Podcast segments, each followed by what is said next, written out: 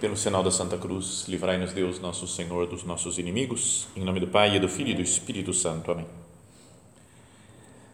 Meu Senhor e meu Deus, creio firmemente que estás aqui, que me vês, que me ouves. Adoro-te com profunda reverência. Peço-te perdão dos meus pecados e graça para fazer com fruto este tempo de oração.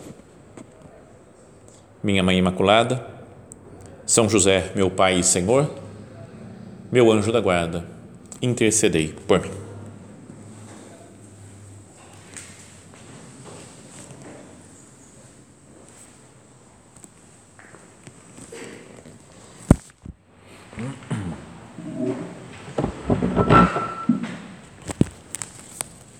Vamos falar hoje, na última meditação, sobre esses lugares santos, né? Os lugares lá da Terra Santa que temos meditado ultimamente. E, e esse é um lugar que provavelmente Jesus não passou por lá, não é? Foi talvez quando era pequeno e voltando de Jerusalém, de, do Egito até Nazaré, pode ter passado no meio do caminho, porque passava via mares, né? O caminho que passava margeando, né, o mar Mediterrâneo, mas não tem nenhuma, nenhum registro, nem nada da presença de Cristo, e é muito provável que não tenha passado por lá. É a cidade de Cesareia Marítima. Então, pode não ter nada a ver, né? A gente pensa, bom, mas Cesareia Marítima não aparece no, no Evangelho, né? Não fala nada disso daí, né? Depois vai, vai aparecer nos Atos dos Apóstolos, mas no Evangelho ligado com a vida de Jesus não tem, parece que nenhuma importância. Mas é a cidade, acho que o lugar mais bonito que vi na Terra Santa, de belezas naturais, porque é uma grande ruína de uma cidade de dois mil anos e construída na, na margem mesmo, na beira do mar Mediterrâneo. Então, a cena é bonita, porque você vê aquelas, aquelas ruínas e as ondas do mar batendo, é realmente maravilhoso o lugar, a paisagem, né? Então, coisas muito interessantes de... de se ver lá, de conhecer, né, pelo, no, no campo histórico. Mas queria falar dessa cidade, pois me impressionou muito, né, pela beleza, talvez porque ainda tava, era o primeiro dia de viagem ainda na Terra Santa, então começamos por lá, então era tudo novidade, e, mas acho que dá para tirar uma lição espiritual muito clara para os nossos dias de hoje. Uma ou algumas lições espirituais.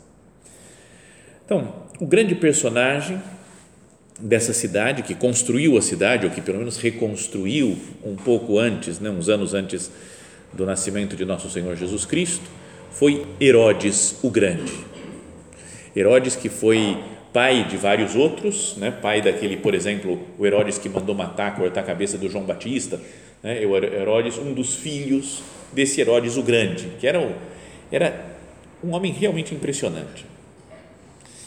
É, o normal é a gente ir para a Terra Santa e ficar impressionado com a, a vida de nosso Senhor, né? Jesus Cristo, os apóstolos, mas como esse já é conhecido, digamos assim, de alguma forma a gente já conhece por ter meditado o Evangelho, diria que a pessoa que mais me impressionou na Terra Santa foi o Herodes, e é meio, meio decadente, o cara volta de lá apaixonado pelo Herodes, né? Fala, nossa, o cara de Herodes era demais, mas ele tem, vamos falar das loucuras dele, mas ele tinha uma, as construções, é, né? Um homem megalomaníaco, mas as construções que ele fez, e fazendo isso há dois mil anos, é algo de, de tirar o chapéu. Eu pensei, é um homem, é, é grandioso tudo que ele fez. O grande, a grande obra, sem dúvida, o Templo de Jerusalém, que tinha sido construído por Salomão, depois foi destruído, né, quando a Babilônia invadiu, foi reconstruído, né, um segundo templo, mas muito pequenininho, que não tinha nem de longe o brilho, né, o esplendor do Templo de Salomão.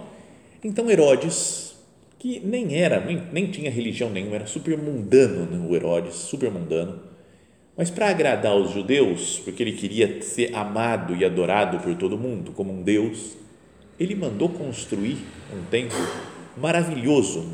Se a gente procura imagens, né, reconstruções do Templo de Jerusalém, é algo fenomenal e que agradou muito todo o povo judeu, porque tinha um templo que mostrava a grandeza de Israel. Depois, um dos lugares que nós fomos visitar mais para frente na viagem, é a fortaleza de Massada, perto do Mar Morto. Ele construiu uma fortaleza no alto de uma montanha, mas que era inexpugnável mesmo. Foi o último lugar que caiu na invasão depois dos romanos, que invadiram Jerusalém, destruíram Jerusalém no ano setenta. Então, o último lugar onde sobraram judeus foi lá, né, na fortaleza de Massada, no alto da montanha. E é super bonito também de ver as ruínas, você sobe num teleférico para lá, é, super, é muito, muito bonito. Mas depois construiu outra fortaleza do outro lado do Mar Morto, onde agora é a Jordânia, né, que se chama Maqueronte, que foi provavelmente onde morreu o João Batista. Construiu uma em, uh, o, a, na cidade de Sebaste um Augusteum, que era um, um, um templo lá em homenagem ao César Augusto, né, ao, ao imperador. Então é como, sabe, o, o cara que quer adular o imperador que dominava a região da Judéia, falou: eu vou construir um templo para ele, para homenagear o imperador como um deus. Então, ele sabia, tinha todas as jogadas políticas, né? Ajudou a fazer obras em outros países também, ele era o grande construtor. E foi quem construiu, né, ou reconstruiu essa cidade de Cesareia Marítima. Pelo menos foi ele que deu o nome Cesareia em homenagem ao César, ao imperador romano. Então, imagina, vem os, os não o imperador, mas os grandes do Império Romano, vêm para a Judéia, e eles eram, eram recebidos na casa do Herodes que ele construiu lá. Tinha uma casa lá, o Pôncio Pilatos morou lá, era o lugar do, onde moravam habitualmente os procuradores romanos que ficavam lá governando a Palestina. Então, ele, ele montou, mas era uma espécie de, não sei, um, como que um grande parque de diversões e prazer para receber o pessoal importante. Então, tinha, tinha uma... esse negócio de corridas de cavalos, tinha um teatro, um anfiteatro que ele construiu, muito bonito, muito grandioso, que até agora a gente, você usa lá assim, teve alguns pessoal que foi lá, meu pai, mais um outro que frequenta aqui, o Wagner Villa, foram lá cantar, né? Cantaram no teatro e você vê ressoando, nem precisa de microfone, mesmo espalha a voz, uma coisa muito bem, arquitetonicamente, muito bem trabalhado, muito bem pensado. Na internet, falando sobre Cesareia Marítima, a gente encontra isso daqui, ó. Herodes não descuidou da sua nova cidade. Seu palácio em Cesareia foi construído num promontório ao lado do mar, com uma piscina decorativa rodeada de estouas, que é umas, como que uns pórticos com colunas. Então, tinha o palácio dele, depois na frente uma piscina e depois da piscina o mar. Você pode ir na piscina ou ir no mar, era, sabe? Mas é um lugar muito paradisíaco.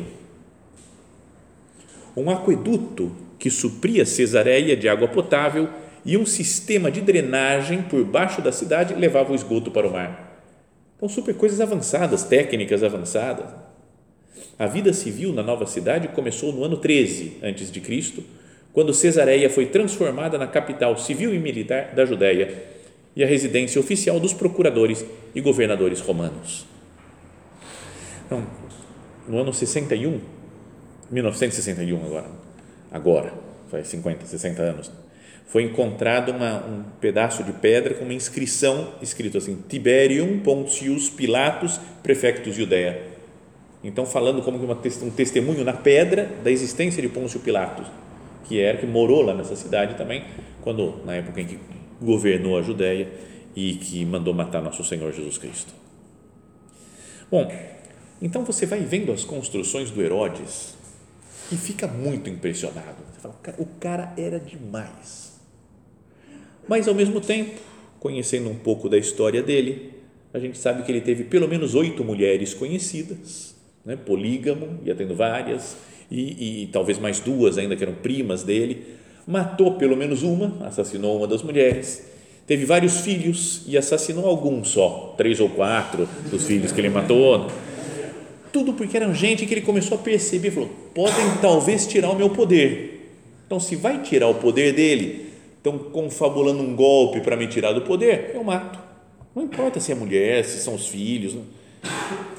Várias outras pessoas do governo ele mandou matar e contam ainda que ele sabia que ele era, o pessoal era, o temia muito, mas não o amava. Então, o medo dele era falar, quando eu morrer, ninguém vai, vai chorar em Israel. Então, ele queria pranto, choro no dia do enterro dele. Então, ele mandou que fossem mortos cinquenta dos principais ajudantes dele, assim, dos, dos chefes do governo, foram, fossem assassinados também, logo depois que ele morresse, para que tivesse todo mundo chorando pelas famílias desses outros nas, em Israel, iam estar chorando. Obviamente, tinha um pouco mais de noção. Ele morreu, falou, beleza, morreu, não vão matar ninguém, deixa quieto. Então, ele morreu sem choro mesmo. E foi esse homem que, um pouquinho antes, talvez, da sua morte, ordenou a matança dos inocentes em Belém. Tinha ódio de Cristo, não quero, porque quem é esse rei dos judeus que acaba de nascer? Como assim? Eu sou o rei dos judeus. Então, mandou matar Cristo. Como não conseguiu, mandou matar todas as crianças de menos de dois anos de Belém e arredores, fossem mortas para que não... para que fosse, que o seu trono não corresse perigo. Ou seja, um homem que fez coisas grandiosas, mas que se achava um Deus, se achava o centro do mundo e queria ser adorado e temido por todos. Um desejo enorme de prazer, um orgulho gigantesco e um sonho, né, de poder, de mandar. Então, pensando nisso, começamos a, a refletir um pouco sobre a nossa vida espiritual. Está certo que esse era um homem, era um exagerado, tudo que ele tinha, tudo que ele fazia, mas não podemos pensar que algo disso nós também temos. Não é verdade que nós também, que o ser humano tem um desejo de ficar no lugar de Deus, de querer ser amado, temido? Aí você fala assim, você pode mandar em tudo, você pode ter o prazer que você quiser, agora é só curtir a vida. Mas lembra, Adão e Eva tem a primeira tentação, que é, sereis como deuses. Essa é a grande tentação básica do homem, a de orgulho. Fala, você não vai precisar de Deus, você vai ser Deus. Você vai ser o cara que manda. Passa um pouco tempo, algumas páginas da Bíblia, e aparece a história da Torre de Babel. E a Torre de Babel também era, os, os homens vão ganhando confiança em si, no seu poder, na sua técnica, e falam, vamos construir uma torre e fazer para nós um nome, construir uma cidade, uma torre, fazer para nós um nome, e assim nós vamos poder encarar Deus. Sabe, todo o avanço do progresso da ciência que, que faz as pessoas serem orgulhosas, né? Não que o progresso seja algo ruim, a ciência seja, obviamente que não, mas esse desejo de eu vou enfrentar Deus, quem Deus está pensando que é? Eu posso muito bem viver sem Deus e viver contra Deus. Adão, Torre de Babel, Herodes, porque o Herodes também não estava nem aí para Deus. Ninguém que quisesse tirar, qualquer pessoa que tiver, quisesse tirar o seu poder, ele eliminava. Matou a mulher, matou os filhos, quis matar Jesus e por isso matou todas as crianças de Belém, mata crianças, tudo para a sua glória. E você olha, olha a cidade de Cesareia agora, a grandiosidade daquilo, né? A vida de prazer e de glória que ele tinha, isso é muito impressionante. É como mostra como um homem quer o poder para ele, quer se colocar no lugar de Deus. Então, procuremos agora meditar, conversar com o Senhor presente aqui no sacrário. Senhor, eu não tenho tantas vezes esse desejo de glória, de triunfo, de mandar nos outros. Não tem algo de Herodes dentro de nós, de querer fazer coisas maravilhosas, coisas grandiosas, não por Deus, por amor aos outros, para servir, mas para a nossa glória, para o nosso brilho. E depois algo que torna ainda mais atual essa, a cidade de, de Cesareia Marítima, é o que aconteceu no final da nossa visita lá. Então, nós fomos andando, vendo o mar, né? É muito bonito mesmo, né? Vendo, cantando lá no anfiteatro, né? Passeando. Aí a guia falou, ó, nesse lugar aqui, ó, mais ou menos nessa posição aqui embaixo, ficou preso São Paulo. Antes de São Paulo ser mandado para Roma, onde ele morreu, lá em Roma, ele ficou dois anos preso aqui. Então, nessa cidade ficou preso em São Paulo, de lá saía para navegar, muitas vezes nas viagens dele, quando ele voltava para Jerusalém, o porto que ele parava era ali, lá em Cesareia. Então, era uma cidade onde passou, passaram santos lá. Então, foi legal, a gente estava gostando, tudo, até que depois fomos indo, até que chega num lugar da cidade que é um, como que um museu, museu do Herodes, né? Vai falando das coisas do Herodes, outras construções dele, vai explicando tudo e fala que começou a passar um filme, né? Chega, fomos assistir um filme lá, da, contando a história de Cesareia, do Herodes, as coisas que ele fez, e aí mostra, fala, e quem recuperou tudo isso?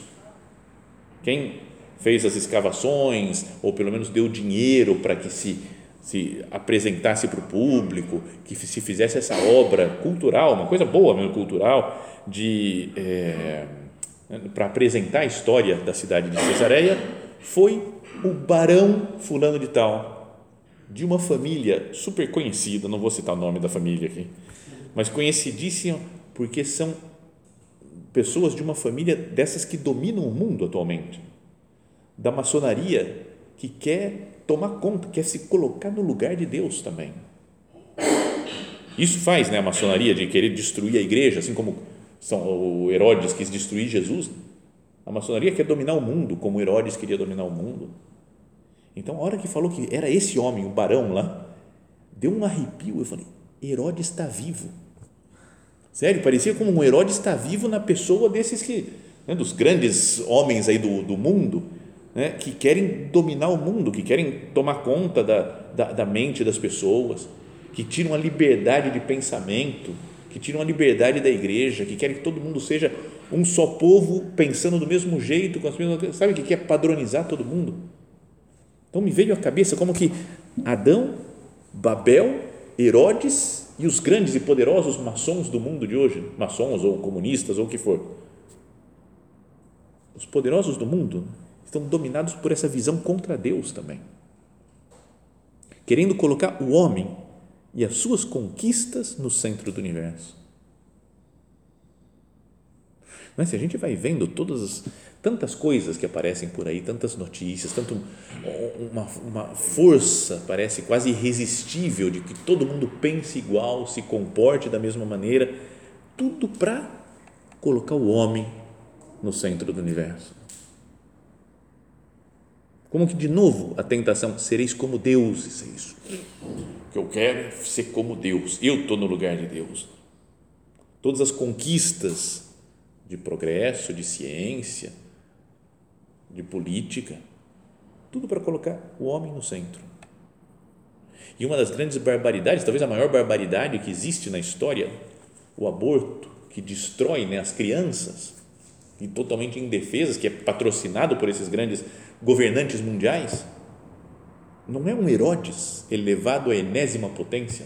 O Herodes matou os, o pessoal lá de, as crianças de Belém, mas era pouco, devia, sei lá, Belém naquela época, criança, podia ser dez, quinze crianças, mas não é que seja pouco, né, matar dez ou quinze crianças, mas o que acontece hoje no aborto, é uma, são milhões e milhões de pessoas todos os anos, né, que são mortas, tudo por prazer, para não ter tanta gente no mundo, por poder, falar, eu mando, eu tenho poder sobre a vida das pessoas, sobre a saúde e a doença das pessoas, sobre o modo de ser e de pensar das pessoas. Herodes está vivo. Essa foi a ideia que, que me marcou lá na, vendo a cidade de Cesareia Marítima. Herodes está vivo no mundo. Quer destruir Cristo, quer destruir as crianças, quer destruir as famílias, né? Falava, acho que foi a irmã Lúcia, né, de Fátima, né, que falava, a luta final, assim, luta contra Deus, contra a igreja, vai ser uma luta contra o matrimônio e a família, de destruir as crianças pelo aborto, de desunir as famílias. Bom, então, mas isso é um, um panorama, né, que a gente pode ver e ficar assustado, né? Fala, agora então está tudo perdido. Está tudo perdido, porque as pessoas continuam, Herodes está vivo e continua matando as pessoas e continua querendo colocar o homem no centro do universo. Acho que é, me parece, uma realidade isso, mas as coisas nunca estão perdidas quando se tem Deus, quando Deus está atuando. E mesmo numa sociedade super paganizada, como era a cidade de Cesareia, nessa época, no primeiro século, Deus vai surgir e aparecer para um homem chamado Cornélio e vai começar a pregação do cristianismo entre os pagãos. Capítulo décimo do livro dos Atos dos Apóstolos, fala assim: morava em Cesareia um homem de nome Cornélio, centurião da corte chamada Itálica. Então era um centurião, né? Um homem que, era, que mandava em cem soldados, devia ser um homem importante, poderoso lá na cidade, que devia ter curtido já um pouco da vida patrocinada por Herodes, né? Talvez ele não fosse nascido ainda na época do Herodes, mas, né? mas pelo menos os, os resquícios, né? do, do modo de viver do Herodes chegaram até ele. Isso foi super legal, que a gente, quando chegou na cidade, a, a guia nossa, que é judia, falou: padre, pega aí a Bíblia, Atos dos Apóstolos, capítulo dez, lê, foi aqui que aconteceu. Então, essa foi a primeira, a primeira emoção, né? Falar, foi aqui que aconteceu, né? Então, aí você começa falando, morava em Cesareia, você fala, aqui, um homem chamado Cornélio, centurião da corte chamada Itálica. Era um homem religioso e temente a Deus, ao Deus dele lá, com toda a sua casa. Dava muitas esmolas ao povo e orava sempre a Deus. Um dia, pelas três da tarde, ele teve uma visão. Viu claramente um anjo de Deus entrar em sua casa e chamá-lo Cornélio. Cornélio olhou atentamente para ele e, cheio de temor, disse: que há, Senhor? O anjo respondeu: tuas preces e tuas esmolas subiram para serem lembradas diante de Deus. Agora, envia alguns homens a Jope e manda chamar um homem chamado Simão, conhecido como Pedro. Depois, lá para frente, na viagem, a gente foi para Jope também, que é outra cidade que está na beira do mar, né? Mas há vários quilômetros, né? Demora talvez um dia de caminhada até chegar em Jope. Ele está hospedado na casa de Simão, o curtidor de peles, perto do mar. E daí lá em Jope tem uma casa que está escrito: aqui é a casa de Simão, o curtidor. Acho que não é exatamente aquela casa, porque é do século X, décimo segundo, né? É a casa que está lá, então não era, obviamente não era construção, mas era naquele lugar, por aquela região é que morava, morou São Pedro, hospedado na casa desse Simão, também chamava, de curtidor de peles. Então o Cornélio chamou uns servos dele e falou: ó, vão até lá, não é? e, e, e chamam o, chamam o Pedro, chama esse tal de Simão Pedro, que está na casa do, do Simão o curtidor, em Jope. E aí fala: no dia seguinte, enquanto os homens estavam a caminho e se aproximavam da cidade, ao meio-dia, Pedro subiu ao terraço para orar. Sentiu fome e quis comer, mas enquanto preparavam a comida, entrou em êxtase. Viu o céu aberto e algo como um grande pano ser baixado pelas quatro pontas para a terra. Dentro do pano havia toda espécie de quadrúpedes e répteis e da terra e de aves do céu, e uma voz lhe disse: levanta-te, Pedro, mata e come. Mas Pedro respondeu: de modo algum, Senhor, nunca comi coisa profana ou impura. A voz lhe falou pela segunda vez: não chames de impuro o que Deus tornou puro. Então, apareceu três vezes isso, se repetiu essa cena. Todos os animais que os judeus não comiam, mas falou: não chame de impuro o que Deus tornou puro. E logo depois, aparecem os, os servos do Cornélio e falam: é aqui que está um Simão chamado Pedro? Eu falei: é aqui, sou eu mesmo, vem com a gente, porque o nosso chefe, o Cornélio, está te chamando. Então São Pedro percebeu e falou: eu acho que os, os não judeus são impuros, mas Deus purificou, não vou chamar de impuro. E foi até a casa do Cornélio, lá em Cesareia. Então, onde a gente estava em Cesareia Marítima, foi São Pedro lá também, entrou na casa do Cornélio e falou: ó, em princípio a gente não entra na casa de, de não judeu, porque vocês são impuros para nós, mas Deus apareceu para mim, contou a visão que ele teve. O que, que você quer de mim? Por que, que você mandou me chamar? E então aí o Cornélio falou: eu tive uma visão também, um anjo veio, apareceu para mim e falou para te chamar, que você tem alguma coisa para me contar, para me ensinar. E São Pedro falou: eu tenho que pregar Jesus Cristo para você. Não é quando se fala, é uma pena atualmente, né? Que também que não, dá tudo na mesma, basta ter paz, viver um amor entre as pessoas. Claramente falou, é um pagão que me mandou, eu tenho que pregar Cristo, porque fora de Cristo não tem salvação. Então anuncia Jesus Cristo para ele, e eles ficam, e fala, Pedro ainda estava falando, estava falando de Cristo, quando o Espírito Santo desceu sobre todos os que estavam escutando a palavra.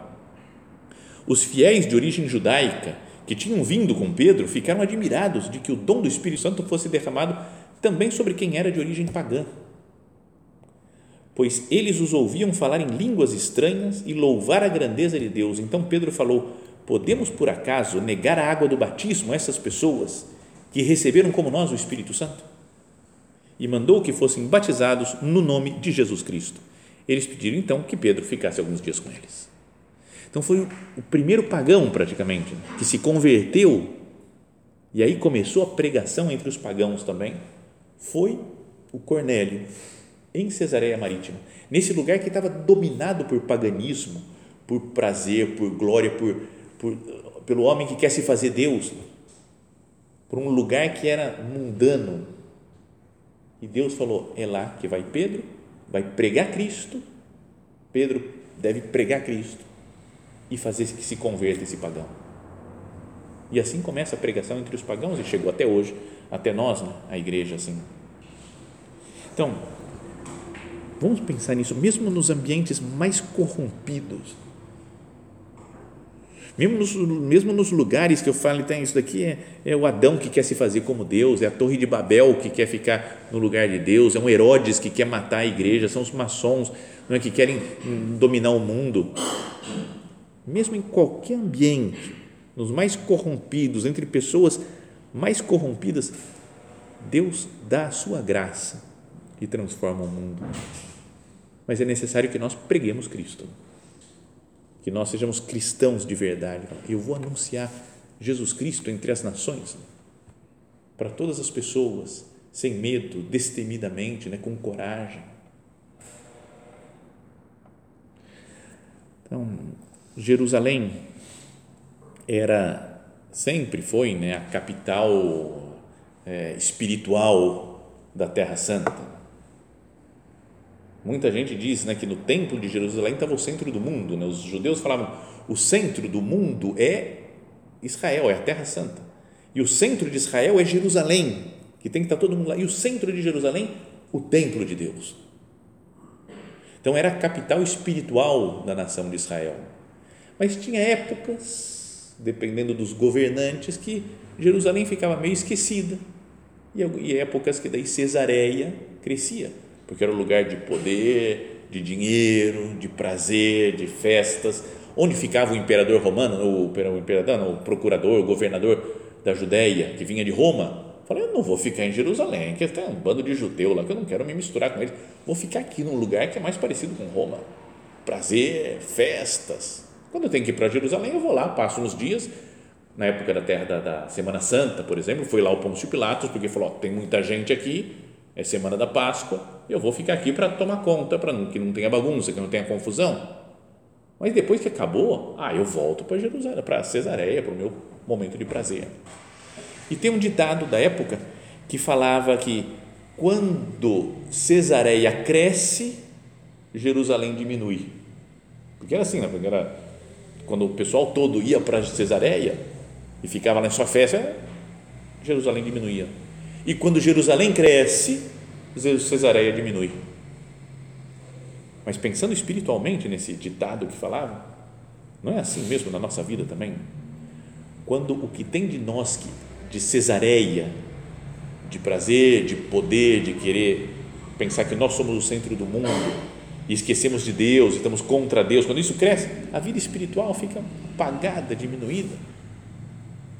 Mas quando nós fazemos crescer a vida interior, quando nós rezamos, quando participamos da missa, quando pregamos Cristo, quando estamos unidos a Ele, quando cresce a vida, a Jerusalém dentro de nós, então Cesareia, essas, esses problemas que tem no mundo, a visão mundana das coisas, fica bem diminuída.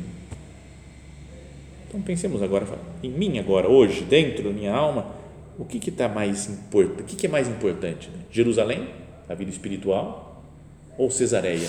a vida mundana. Mas que nós tenhamos essa fé de São Pedro. De qualquer maneira, ele fala, eu vou pregar, né? pregar Cristo a todas as pessoas, mesmo quem esteja totalmente mergulhado em Cesareia, quem viva num mundo totalmente mundano, pagão, de costas para Deus, eu vou pregar Jesus Cristo, porque Cristo vence, né? Jerusalém vence. No final dos tempos, fala que é a Jerusalém Celeste, não vai ser a Cesareia, a Cesareia vai acabar. A ideia é a Jerusalém Celeste, a vida espiritual junto de Cristo.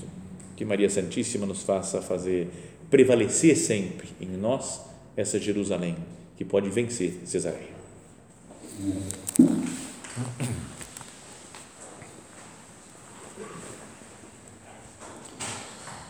Dou-te graças, meu Deus, pelos bons propósitos, afetos e inspirações que me comunicaste nesta meditação.